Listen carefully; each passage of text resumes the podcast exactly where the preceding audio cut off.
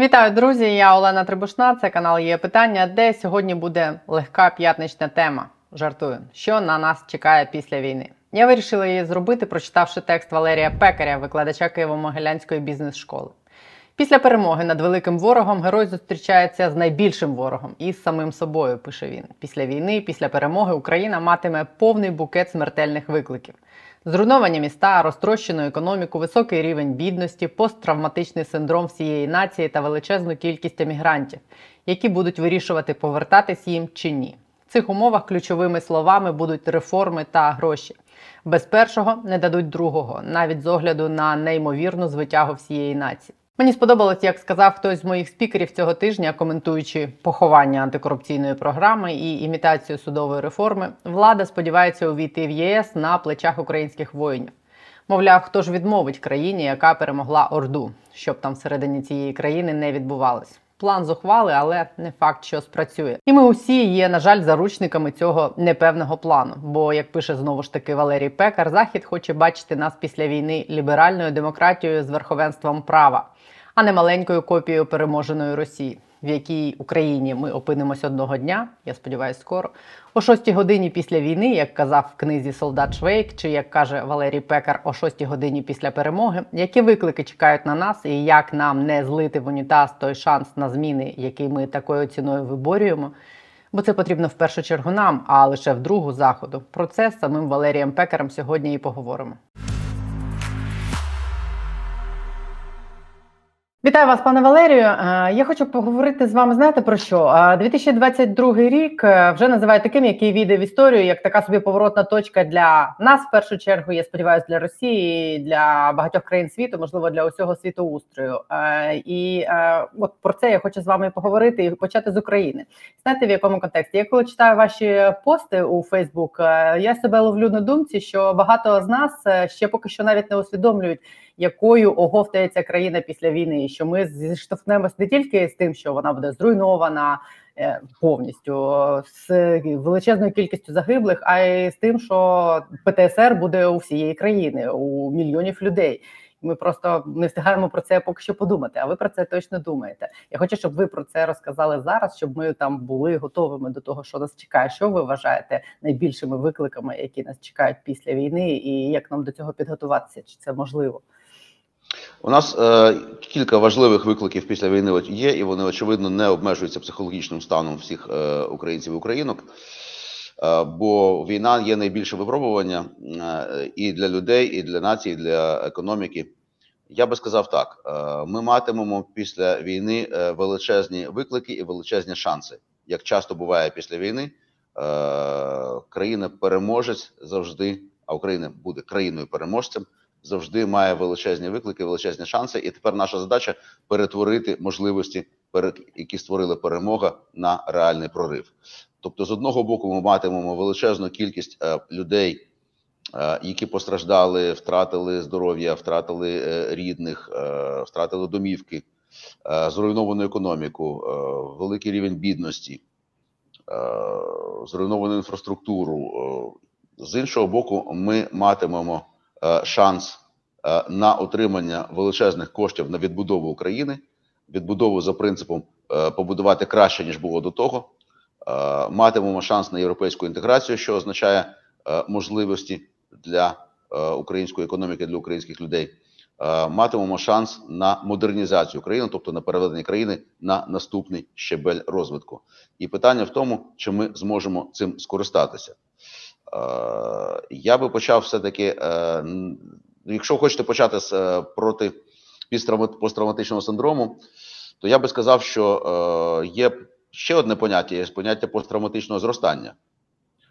І якщо посттравматичний синдром практично гарантований не тільки тим, хто був на фронті, не тільки тим, хто втратив домівки рідних, і тим, хто виїхав за кордон чи в інший регіон України. А навіть і посттравматичний синдром гарантований тим, хто перебував в відносно безпечних е, регіонах України. Я не знаю, правда, які регіони України відносно безпечні при такої такій інтенсивності ракетних атак. Але е, вся країна матиме такий посттравматичний синдром, і тут навіть справа не в тому, що е, війна, а справа в тому, що ми цей синдром по суті мали е, ще минулого року і ще поза минулого року. У нас вся країна має посттравматичний синдром після величезних е, травм, суспільних травм 20-го сторіччя і початку 21-го сторіччя. Ми всі в цих, цих травмах живемо. Е, питання посттравматичного зростання краще би, звичайно, висвітлив хтось із психологів, е, ніж я, бо я не фахівець. Але воно не гарантовано, е, воно відкрите е, від е, посттравматичне зростання відкривається тоді, коли е, людина чи люди не залипають у травмі, прокручуючи її знову і знову, а використовують її як ресурс для того, щоб зробити крок до кращого життя. І тут я би говорив про дуже конкретні речі, які е, принципово лежать не у сфері психології, а у сфері е, державних побудови державних інституцій, у сфері державотворення. Е, нам конче необхідно провести реформи і отримати гроші. Це є ключове наповнення найближчих років. Е, Або ми будемо країною, бідною країною в руїнах з посттравматичним синдромом, або ми будемо країною з великими інвестиціями, з хорошими гарними державними інституціями, з можливостями розвитку а, і з е, а, можливостями подолати ті травми е, за рахунок нових досягнень, нових відкриттів для себе. Ключові речі тут, власне, реформи і гроші, гроші і реформи євроінтеграції є наслідком. І на сьогоднішній день я сказав би, що успіх не гарантований, тому що ми бачимо, що українська, український політичний стеблішмент зовсім не налаштований е, на проведення тих реформ, які потрібні Україні для того, щоб ми отримали гроші на відбудову, е, і тим більше е, для того, щоб ми отримали величезні інвестиції. А це несе з собою додаткові ризики, тому що, по-перше, у нас 8 мільйонів людей виїхало. Вони не повернуться, е, якщо не буде куди повертатися, якщо не буде шкіл, лікарень е, і так далі. Е, і це означає, що ще буде країна не лише бідна і зруйнована, а ще й не населена. Е, тут залишаться самі лише ті, хто не міг виїхати. Хто в такій країні ні, ніхто не захоче жити і працювати, бо не буде можливості для не буде робочих місць, не буде можливості створити бізнес. Е, будемо говорити дуже конкретно. Нам потрібна е, суд, судова реф- система, яка працює, нам потрібно правосуддя, і нам потрібна економічна свобода. Оці дві речі. Е, система правосуддя е, дуже не е, зручна для традиційної української корупції і для, е, я би сказав, суддівської мафії, яка звикла на цій корупції живитися. А, економічна свобода дуже не подобається олігархам, монополістам, е, тим самим корупціонерам і ще купі інших людей.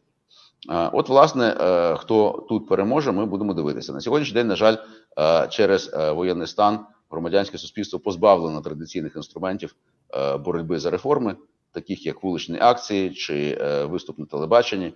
От, в умовах єдиного марафону ми не можемо це робити. І, і загалом певна така самоцензура, мораторій на критику влади, тому що влада ж активно захищає країну і її не можна критикувати в цей час. Але що буде після? Е, От я би хотів, щоб ми усвідомили зараз оцю розвилку між залипанням у травмі і посттравматичним зростанням. Е, Куди підеш? Праворуч підеш, е, будеш багатий, щасливий, здоровий, наскільки можливо. Ліворуч підеш, будеш бідний, нещасний, злиденний. Що ми оберемо? Поки що я не дуже оптимістичний. Ви не вірите в те, що політики після війни, після перемоги перезавантажаться і будуть готові відбудовувати ті інституції, які зроблять сильною державу. Ну по суті, тому що слабкі інституції це була одна з причин того, що ми в принципі опинилися у війні, втратили Крим і не мали чим відбиватися в першій. Очевидно, що політики не будуть цього робити. Це означає, що на них мусить тиснути суспільство, але суспільство буде після перемоги в достатньо е, важкому стані. Е, у, у, суспільство буде у травмі, суспільство буде шукати кожна конкретна людина, кожен українець, українка буде шукати себе, шукати можливості. І е, оскільки ми оточені країнами е, з максим... набагато вищими рівнями економічної свободи, ніж Україна, то ті люди, які захочуть, е, які зараз не виїхали, вони скоріш за все виїдуть е, після того, як перемога настане. Тобто, ми дуже сильно ризикуємо. Е, і сьогодні ми ще не можемо нічого для того зробити. Що ми можемо робити в таких умовах? Е, єдине, по суті, е, що ми можемо робити, це з одного боку розробляти модель післявоєнної України, України після перемоги, що власне і робиться. Є кілька цікавих ініціатив, в яких беруть участь структури громадянського суспільства, різноманітні громадські організації, аналітичні центри, університети. Проект так і називається власне Україна після перемоги. Намагання зрозуміти, яким чином і що як робити після того, як війна закінчиться перемога настане. З іншого боку, ми можемо е, хіба скаржитися нашим західним партнерам на те, що е, Україна сьогодні не виконує своє домашнє завдання, принципово не робить те, е, що багато разів зобов'язалася зробити в обмін на грошу фінансову і військову допомогу. Е, Ну і так чи інакше нас безумовно підтримують, і це є політика наших західних партнерів. Безумовно підтримувати Україну в час війни, е, незалежно від того, чи Україна виконує те, що зобов'язалася зробити, чи не виконує. А, але е, після завершення війни абсолютно не факт, що нам тобто факт, що нам не дадуть гроші просто так за те, що ми переможці за красиві очі. Від нас вимагатимуть виконання домашніх завдань. Ми їх не виконали і виконувати не збираємося. І е, в цій точці ми будемо е, після перемоги. Ну, дивіться, у нас є з одного боку шалений запит в суспільстві на справедливість, на зміни після війни. Є розуміння того, що як коли ми заплатили таку високу ціну за шанс перезавантажити країну, то не можна його знехтувати. З іншого боку, є те, про що ви кажете, неготовність політичних еліт до цього. От в цьому протистоянні цих двох речей, ви думаєте, суспільство програє?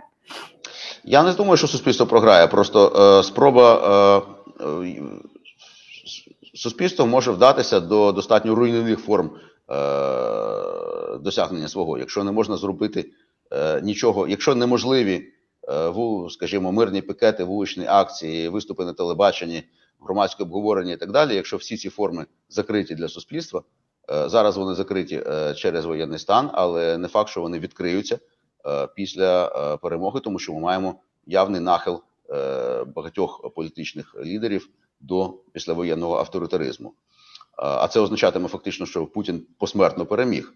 Тобто він е, е, ми його перемогли, але він встиг перетворити нас на маленьку Росію, е, тільки біднішу, зруйновану е, і нещасну. Е, І я е, коли зараз кажуть, наприклад, що хлопці верну дівчата вер- повернуться з фронту і все владнають з силою зброї.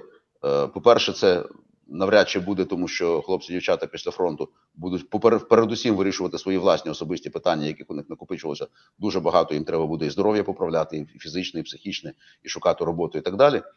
А по-друге, е, будь-яка спроба е, якогось владнати питання в е, Україні зброю якоюсь збройною силою, вона буде не- надзвичайно руйнівна. Тобто може статися так, що країна на наступні 20 років зануриться в абсолютну е, руйнацію злидні. і Таке також може статися в українській історії. Таке вже бувало. Е, Тому у мене більше сподівання на те, що здоровий глузд переможе в політичних елітах, і вони зрозуміють, що з таким суспільством, яке пережило таку травму, і е, яке тримало в руках зброю, навряд чи можна гратися з вогнем, е, і навряд чи можна гратися з вогнем, ризикуючи не отримати гроші на відбудову, залишити країну в руїнах, ризикуючи не отримати євроінтеграцію, змарнувати шанс, за який заплачено таку високу ціну. А, і все ж таки ми після перемоги побачимо ті речі, які є необхідними. Але знов таки, е, я би не сказав, що я на сьогоднішній день є великим оптимістом стосовно того, що Україна обере правильний шлях. А ну у нас завжди реформи робилися за рецептом такого собі сендвічу, коли з одного боку їх вимагало громадянське суспільство, а з іншого боку захід. От е, в е, цьому питанні на захід ви розраховуєте в тому, що він відіграє роль того важелю на політичні еліти знову ж таки України, чи вони подивляться на все це, а потім махнуть рукою, якщо Спочатку, нічого не буде е, відбуватися? Дякую вам за метафору сендвічу, вона є дуже влучною. Громадянське суспільство, яке в час війни мало що може зробити, та й загалом громадянське суспільство, чесно кажучи, переважно зараз само сфокусоване на війні. Е, Звідки взялися волонтери? З тих самих людей, які були громадськими активістами е, під перед тим, значною мірою. Е, І е, громадянське суспільство після перемоги буде так само сфокусовано на допомозі тим, хто повернувся з фронту, на допомозі тим, е, хто повертається в рідні місця. Е, Тобто буде багато завдань, е, не лише е, завдання тиснути на владу, щоб вона зробила ці реформи. Захід, очевидно, е, буде намагатися тиснути на Україну. Він тисне дуже сильно зараз. Він постійно проговорює, що грошей не буде, якщо ви не будете робити те, що зобов'язалися зробити. Е, Захід постійно наголошує на тому, що будь-яка Україна не потрібна Заходу в якості партнера, а потрібна вільна, демократична, ліберальна Україна, е, яка фактично розвивається за західною моделлю свободи, демократії, прав людини, а не така, як маленька копія Росії. Е, І, е, звичайно, якийсь час Захід буде тиснути. Але якщо цей тиск е, не вдасться, то я припускаю, що Захід е, в якийсь момент махне рукою і скаже: ну окей, якщо Україна не хоче е, отримувати гроші і ставати членом Європейського Союзу, відбудовуватися, е, модернізовуватися, ну значить так і буде. Можливо, це буде якось інакше. Хотілося б, звичайно, вірити, що в цей момент у нас якраз закінчиться електоральний цикл, і на нових виборах прийдуть якісь люди, які приведуть Україну е, до. Е, правосуддя, до економічної свободи е, і до розбудови державних інституцій за ефективною моделлю. Але знов таки я не є аж надто великим оптимістом з цього приводу, тому що після перемоги, як правило, е, дуже багато людей все-таки починає шукати для себе кращого життя. І я припускаю, що може статися, що от ці 8 мільйонів, які виїхали, ну ще 8 виїдуть, залишаться лише самі пенсіонери. От і все. Е, таке також може статися. Тобто, ми стоїмо перед е, величезним викликом. Можна може вважати, можна може складатися враження, що я трошки нагнітаю, але ми дійсно стоїмо перед величезним викликом, і е, на сьогоднішній день е, українське громадянське суспільство е, всі поточні раунди е, цього бою програє. У нас е, всі ті зобов'язання, які Україна взяла на себе е, і зобов'язалася виконати останнім чином часом для того, щоб отримати гроші на відбудову, для того, щоб стати членом Європейського Союзу, або принаймні просуватися по цьому шляху до тих двох цілей грошей і членство в Євросоюзі. Е, Поки що е, всі ці зобов'язання провалені, і достатньо шалений тиск громадянського суспільства, принаймні тими інструментами, які зараз в час війни є, він, е, на жаль, не справдився. Е, Ми всі раунди цього бою поки що програли. Е, Тому єдине, що я можу тут запропонувати позитивного, це все ж таки звертатися до ширших мас людей для того, щоб люди, які повернуться з фронту, люди, які повернуться з інших регіонів, в які вони виїхали і живуть зараз не вдома, люди, які е, втратили домівки, е, люди, які виїхали за кордон і, думають повертатися чи не повертатися. Е, звернутися до всіх тих людей із закликом. Друзі, українці, українки, брати, сестри, вам зрозуміло, що у вас є купа своїх проблем, мільйон власних проблем з фінансами, здоров'ям, дітьми, батьками і так далі. і так далі. Але давайте одразу після перемоги сконцентруємося і е, витиснемо з української політичної системи ті зміни, які необхідні нам для того, щоб країна була вільною і заможною. Е, Бо якщо ні, якщо всі підуть після цього е, ладнати свої власні нагальні проблеми, а вони будуть надзвичайно нагальні, тому що всі будуть без грошей, без здоров'я і так далі. і так далі. Я знов таки кажу, це стосується абсолютно всіх в усіх регіонах. Це- величезна країна, проблема країни, яка перемогла, але віддала. Ну, по суті, давайте будемо так говорити так: надірвалася і віддала всі найкращі сили на те, щоб перемогти. Е, Після того нам доведеться не розійтися по домівках, а створити шалений мирний тиск на українську політичну систему для того, щоб закрити всі питання одним махом. Е, Тоді давайте трошечки про оптимістичний сценарій. В оптимістичному сценарії ми отримуємо е, величезні гроші від наших міжнародних партнерів на відбудову. Е, Політичне рішення про це є.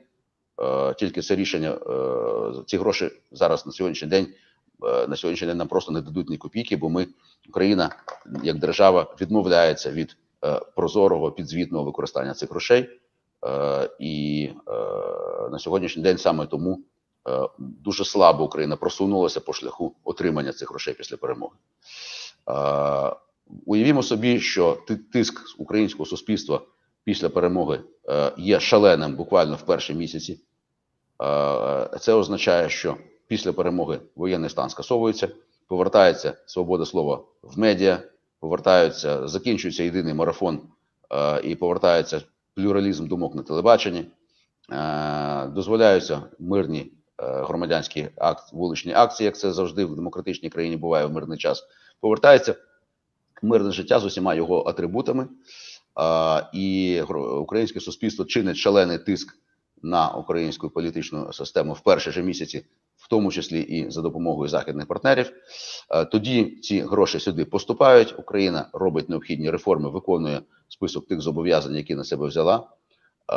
Відбудова триває, е, і відбудова триває відповідно до принципів, які Україна підписала в е, швейцарському місті Лугану на великій конференції, на якій астрономічні суми грошей були обіцяні Україні на відбудову, але поки що не надійшли і можуть не надійти. Е, А це важливі принципи, серед яких такі важливі принципи, як децентралізація, наприклад. У нас багато хто на Печерських пагорбах хоче централізації відбудови, рішень відбудови, коли всі гроші в один фонд, а ми потім будемо видавати.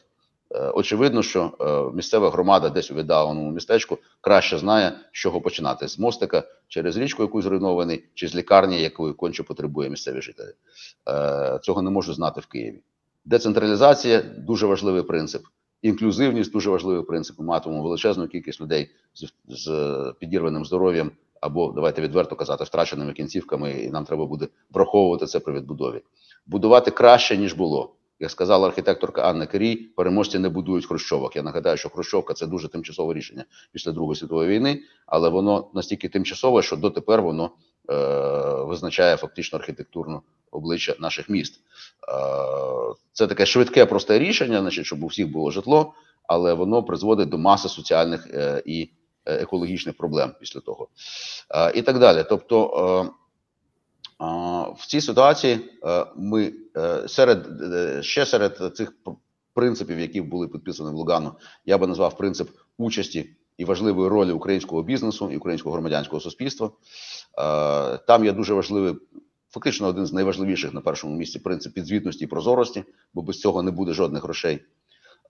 От якщо ми витиснемо всі ці принципи, якщо ми витиснемо завершення судової реформи і перезавантаження по суті судової системи, якщо ми витиснемо принцип економічної свободи, а це означає, що якщо підприємство сплатило податки, до нього взагалом не може бути у держави жодних питань, і ніхто не може е, прийти і заблокувати його роботу. Зараз на сьогоднішній день е, нагадаю нашим е, глядачам і глядачкам, що приблизно 50% українських підприємств страждають від абсолютно незаконного блокування податкових накладних, яку роблять українська корупційна податкова адміністрація, з відома, звичайно, політичних лідерів.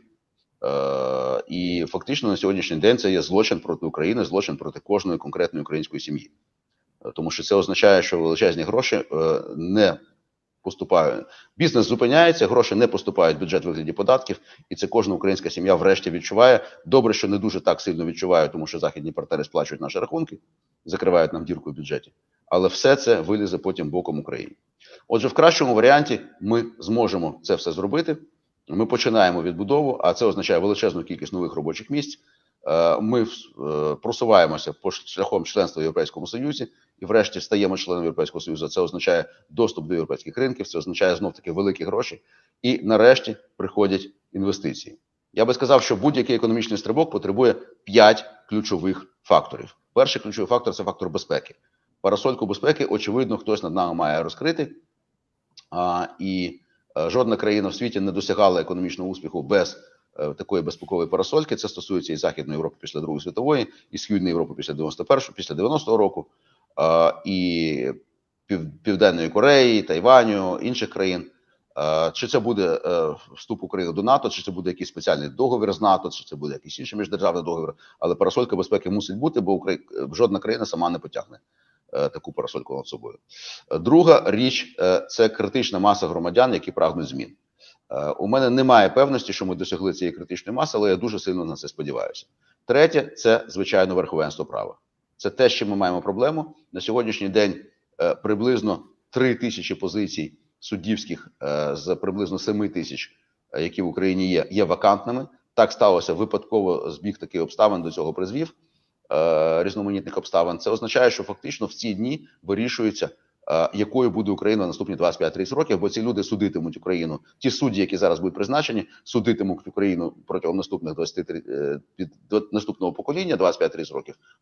От і фактично життя наступного покоління визначається в ці дні. І тому, хто буде та 21 людина, яка буде призначати ці 3 тисячі суддів, за це зараз є шалена боротьба, за якою громадяни не слідкують і не можуть слідкувати, бо всі зайняті іншим. Хтось безпосередньо зі зброєю в руках б'є ворога, хтось е, цим людям доставляє все необхідне, е, хтось піклується про дітей, хтось намагається врятувати власний бізнес і робочі місця. Е, Дуже мало хто слідкує за цією величезною підкиленою боротьбою, яка насправді визначає життя України на наступні 25 років. Е, Четверте це економічна свобода. Нагадаю нашим глядачам і глядачкам, що Україна станом на 1 січня цього року, е, на 1 січня минулого року, перед вторгненням, посідала 130 місце, 130 місце в світовому рейтингу економічної свободи. Такі країни не мають жодних шансів на відбудову, будемо відверті. З такою економічною свободою нема чого робити. А всі бізнеси, які зараз в Україні існують, вони просто повиїжджають, е, тому що навколо нас країни з набагато більшою економічною свободою. От і нарешті п'яте це інвестиції. Коли ми зробили всі перші чотири речі, коли ми маємо парасольку безпеки, критичну масу громадян, що прагнуть змін, правосуддя, верховенство права, економічну свободу, от тоді, е, слідом за е, грошами, які дають західні уряди, а західні уряди дадуть максимум 10% тих грошей, що нам потрібно. Е, тому що навіть план Маршала після Другої світової від 4 до 7% е, покривав тих грошей, які були потрібні для відбудови Західної Європи. А звідки ж були решта грошей? Інвестиції. От тоді в результаті приходять величезні інвестиції, астрономічні суми, тому що всі хочуть бути співавторами економічного успіху, всі хочуть бути співавторами перемоги. Е, і так само, як зараз всі хочуть стати співавтором української військової перемоги, так само всі захочуть стати співавтором українського економічного прориву. Тут, якщо тут можна е, виробляти, заробляти гроші, якщо тут працьовиті, розумні, е, відповідальні люди, якщо тут величезні ресурси, величезна країна і величезні можливості, то звичайно сюди прийдуть астрономічні інвестиції. Але для того треба виконати попередні пункти. От такий є наш шлях. Він не є простий. Е, перед нами фактично розвилка. Е, перед нами хороший сценарій. Знаєте, як кажуть е, іноді в Одесі, як казали, краще бути багатим і здоровим, ніж бідним і хворим. От перед нами є вибір: е, бути багатим і здоровим чи бідним і хворим. Що ми оберемо? Е, Цей вибір у нас не просто зараз. Він не сьогодні у нас стоїть, тому що він по суті стане перед нами на наступний день після перемоги. Е, Тут я хочу згадати бравого солдата Швейка, його друзів, які домовлялися Пам'ятаєте, вони домовлялися випити пиво о 6 годині вечора після перемоги. От о 6 годині вечора після перемоги, о 6 годині вечора після війни вони домовлялися, якщо бути коректним, там слово перемога не звучало. О 6 годині вечора після війни, а в українських умовах це означає о 6 годині вечора після перемоги, тому що наша перемога, е, я в неї вірю, вона, вона ще не є невідворотна. Е, можливо, у нас 4 хвилини є для того, щоб з цим розібратися, але я в неї вірю, так само, як і мільйони інших е, наших співгромадян. От в цей о 6 годині вечора після перемоги нам потрібно, стоячи на цій розвилці між бути бідними, е, е, нещасними і е, хворими, чи багатими, здоровими і заможними, у нас в той момент треба буде зробити вибір. Е, і якщо ми з цим вибором забаримося, або якщо ми зробимо якийсь сумнівний вибір, або якщо ми будемо цюпцювати на цій розвилці, або скажемо, це не моє, мене це не стосується, я вже достатньо е, настраждався чи настраждалася, і тепер е, хочу трошки відпочити. От в той момент це означає, що вибір буде зроблений без нас. На жаль, у Бога немає інших рук, окрім наших, і так само, як е, українці, по суті, все довелося робити самим у 91-му році, у 2004 році, у 2014 році, у 2022 році. Ніхто за нас нічого не зробив, так і зараз нам все доведеться робити самим. А тепер два слова ще про українську перемогу. А, Що таке перемога загалом? А, На це дає відповідь е, великий британський стратег е, Лідделл, е, Безіл Лідделл Гарт. Він каже: е, перемога це мир краще за попередній. І це означає важливу річ. Це означає, що Росія вже давно програла. Тому що в жодному сценарії Росія не має миру краще за попередній. Що би не сталося, навіть якщо Росія утримає за собою, наприклад, там е, сухопутний коридор е, до е, Криму або там розвал руїни Маріуполя, щось таке, все одно Росія ніколи вже не матиме миру краще за попередній. Бо вона є розвалена. Розвалена економіка, розвалена армія, розвалений людський ресурс, розвалена адміністративна система, розвалена абсолютно влада царя. Вона вже пішла фактично розвалюватися на шматки. Я сподіваюся, що цього року ми вже побачимо перші шматки, які, на які вона почне розвалюватися. Росія в жодному випадку не має миру краще за попередній, а це означає, що Росія вже програла. Чи означає це, що Україна перемогла? Ще ні. Тому що бувають такі війни, в яких е, одна сторона зазнає поразки, а інша сторона здобуває перемогу. А бувають такі війни, які всі сторони зазнали поразки, тому що ніхто не має миру краще за попередній. Е, Приклад: Перша світова війна, східний театр військових дій, е, воєнних дій, значить, е, три імперії б'ються між собою: російська, німецька і австро-угорська, і всі три імперії зазнають поразки. Бо одна розвалюється, інша зазнає жахливої військової поразки, принижена на ціле покоління, а третя в третій починається громадянська війна. От таке може статися, що ніхто не отримує перемоги, а всі здобу... всі отримують поразку. А, і це означає, що війна може закінчитися двома способами: або російська поразка і українська перемога, ми про це мріємо, або російська поразка і українська поразка. А, варіанту з російською перемогою, як я вже сказав, немає в жодному зі сценаріїв, що би, що би не сталося. Е, Що таке росі... українська поразка? Це означає, коли ми не здобуваємо миру краще за попередній. Це означає, коли ми здобуваємо мир, в якому Росія продовжує нам загрожувати якимись своїми залишками свого, е, своєї військової сили. Гроші ми не отримуємо, в Євросоюз ми не вступаємо. Е, країна лежить у руїнах, люди не повертаються, які виїхали, а ті, хто не виїхав, виїжджають слідом за тими, хто виїхав раніше. Е, і е, врешті тут немає ні економіки, ні грошей, нічого немає. Країна лежить у руїнах ціле покоління. Оце є українська поразка.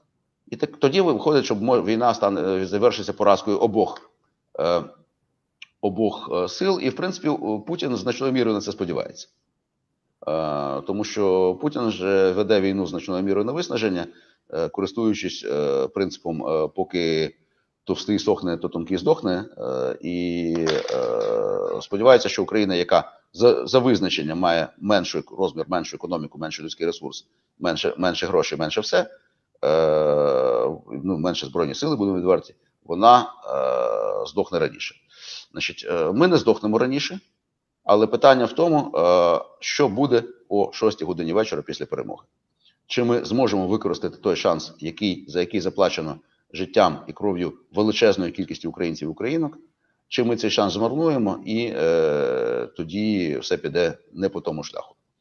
Е, От, е, власне, все, що ми можемо робити, це бути готовими до цього моменту, для того, щоб в цей момент однозначно заявити про свою позицію. Хочемо бути багатими, здоровими, не хочемо бути бідними хворими. Я не в розумінні конкретної людини, бо конкретна людина, яка вже хвора, вона навряд чи може бути. Знаєте, не можна сказати одужає людина, яка втратила кінцівку, вона не одужає. Але я маю на увазі е, нас як націю, нас як країну. Це означає здорові, а не хворі державні інституції. Це означає здоровий, а не, а не хворий соціальний клімат. Це означає здорову, а не хвору економіку, хвору на е, безробіття, корупцію, інфляцію і так далі. Е, от е, ця велика розвилка, е, вона фактично наближається. Ми до неї наближаємося. Кожен день е, з витягів Збройних сил України наближає нас до тої точки, коли ми отримуємо перемоги і опиняємося на великій розвилці, куди піде країна після перемоги. До правосуддя економічної свободи і членства в Європейському Союзі, чи до корупції, економічних злиднів і фактично е, перебування е, протягом цілого покоління в передпокої Європейського Союзу. Ми знаємо, що є країни у світі, які більше 20 років очікують, і вже нема в принципі чого іншого очікувати навіть. Е, Ну і тоді, звичайно, Україна стає такою маленькою, але бідною копією Росії, тому що я може бути і авторитарний режим в таких ситуаціях, все що завгодно. От, але така країна нікому не буде цікава. Очевидно, так чи інакше, через е, років 60 ми зайдемо на нове коло. А, ну, але нікому не хочеться це через 60 років. Всім хочеться, щоб це було почалося цього року, 23-го року. Я хотів би бачити українську перемогу і український правильний вибір е, 23-го року, бо 60 років, напевно, що і я не доживу, і багато тих, хто нас дивиться, е, так само вважатимуть, що цей дуже довгий термін. Е, Тобто нікого не може статися такого, щоб Україна втратила шанс назавжди, але ну на два покоління спокійно може втратити. Е, І тут мені я, я іноді так жартував, що національний вид спорту України це біатлон, е, не влучити в мішень і пробігти зайве коло. Часто ми так і робимо. Е, Тому вибір, в принципі, за нами. Це означає, що нам доведеться в той момент, коли буде дуже сильно бажання зайнятися своїми власними проблемами, тому що ці проблеми будуть величезні. Нам доведеться всім разом зібратися, забути про наші суперечки з приводу того, ми ліві, праві, значить, ми за таку модель е, наприклад, там е, мовної політики чи за іншу модель мовної політики. Ми за е, таку модель е, децентралізації чи за іншу модель децентралізації. Ми підтримуємо е, реформу охорони здоров'я чи не підтримуємо охорону здоров'я. Забути всі розбіжності, які між нами були, забути нові соціальні розриви. Воював, не воював, виїхав, не виїхав, жив на сході, жив на заході, е, розмовляв російською до війни, розмовляв українською до війни. Забути про всі розбіжності, які в нас є, і е, з двох альтернатив бідний і хворий, чи багатий здоровий, е, обрати е, ту, е, яка нас всіх приваблює. Е, і на тому шляху у нас не буде можливості забаритися, потупцювати і трошечки відпочити. На жаль. Власне, для того я а, такі питання і піднімаю тут, тому що у мене, звичайно, 400 тисяч поки що підписників, а не мільйони, як на марафоні. Але ну тільки на цьому тижні я кожного дня розповідала про ту саму судову реформу, про, про яку ви власне сказали. І я думаю, знаєте, можливо, це історія про те, що все ж таки якась активна критична меншість більше впливає на майбутнє держави і на процеси, ніж е, більшість, який буде, яка втомиться, і який буде не до того. Критична меншість завжди впливає. Е, е, Активна меншість визначає напрямок розвитку країни, а пасивна більшість визначає швидкість розвитку країни. Е, І активна меншість, в принципі, зробила свій вибір. Це завдяки майданівцям, це завдяки волонтерам, це завдяки добровольцям 2014 року, це завдяки воїнам Збройних сил 22-го року, завдяки тим, хто зараз багато сил віддає. Завдяки цьому всьому країна обрала свій напрямок. Але швидкість визначає пасивна більшість. Тобто, це буде 23-го року. Почне наш правильний шлях почнеться 23-го року е, о 6 годині вечора після перемоги. Чи він почнеться 83-го року, чого ми вже не побачимо, але побачать наші онуки, е, можливо, здалеку, е, з іншого континенту, наприклад. Це вибір робить цей вибір зробить більшість. Це не буде вибір меншості. Меншість вказала напрямок. Більшість потріб, повинна підтвердити, що вибір е, нам потрібен зараз, що відбудова країни нам потрібна зараз, що демократія нам потрібна зараз, е, що права людини нам потрібні зараз, свобода слова потрібна зараз, економічна свобода потрібна зараз, е, боротьба з корупцією потрібна зараз, прозора податкова, митна, регуляторна, містобудівна політика потрібна зараз. Чесні суди потрібні зараз. Все те, що ми зобов'язалися зробити, самі собі, передусім, зобов'язалися, і нашим партнерам зобов'язалися в обмін на чого вони дають нам гроші. Все те треба буде робити зараз. Так що я повністю підтримую вашу е, думку про те, що активна меншість є визначальною, але активна меншість зробила свій хід. Тепер пасивна більшість, або просто давайте не будемо говорити пасивна. Е, більшість населення мусить зробити свій вибір е, о 6 годині вечора після війни. Яким буде цей вибір, ми не знаємо. Все, що ми можемо з вами робити, це використовувати силу нових медіа, як це робите ви. Дякую вам дуже е, дуже дуже дякую вам за те, що ви робите. Е, Для того, щоб більше людей думало про це, для того, щоб більше людей в момент, коли буде точка вибору, сказало: ми хочемо просто зараз е, повороту на правильний шлях. Дякую вам за те, що ви мені допомагаєте це робити. Валерій Пекар був на є питання. і Я пропоную сприймати його навіть песимістичні прогнози, які часом такими здаються, як чарівний пендель, який змусить нас не розходитись по своїх городах, от коли наступить та шоста година вечора нашої перемоги.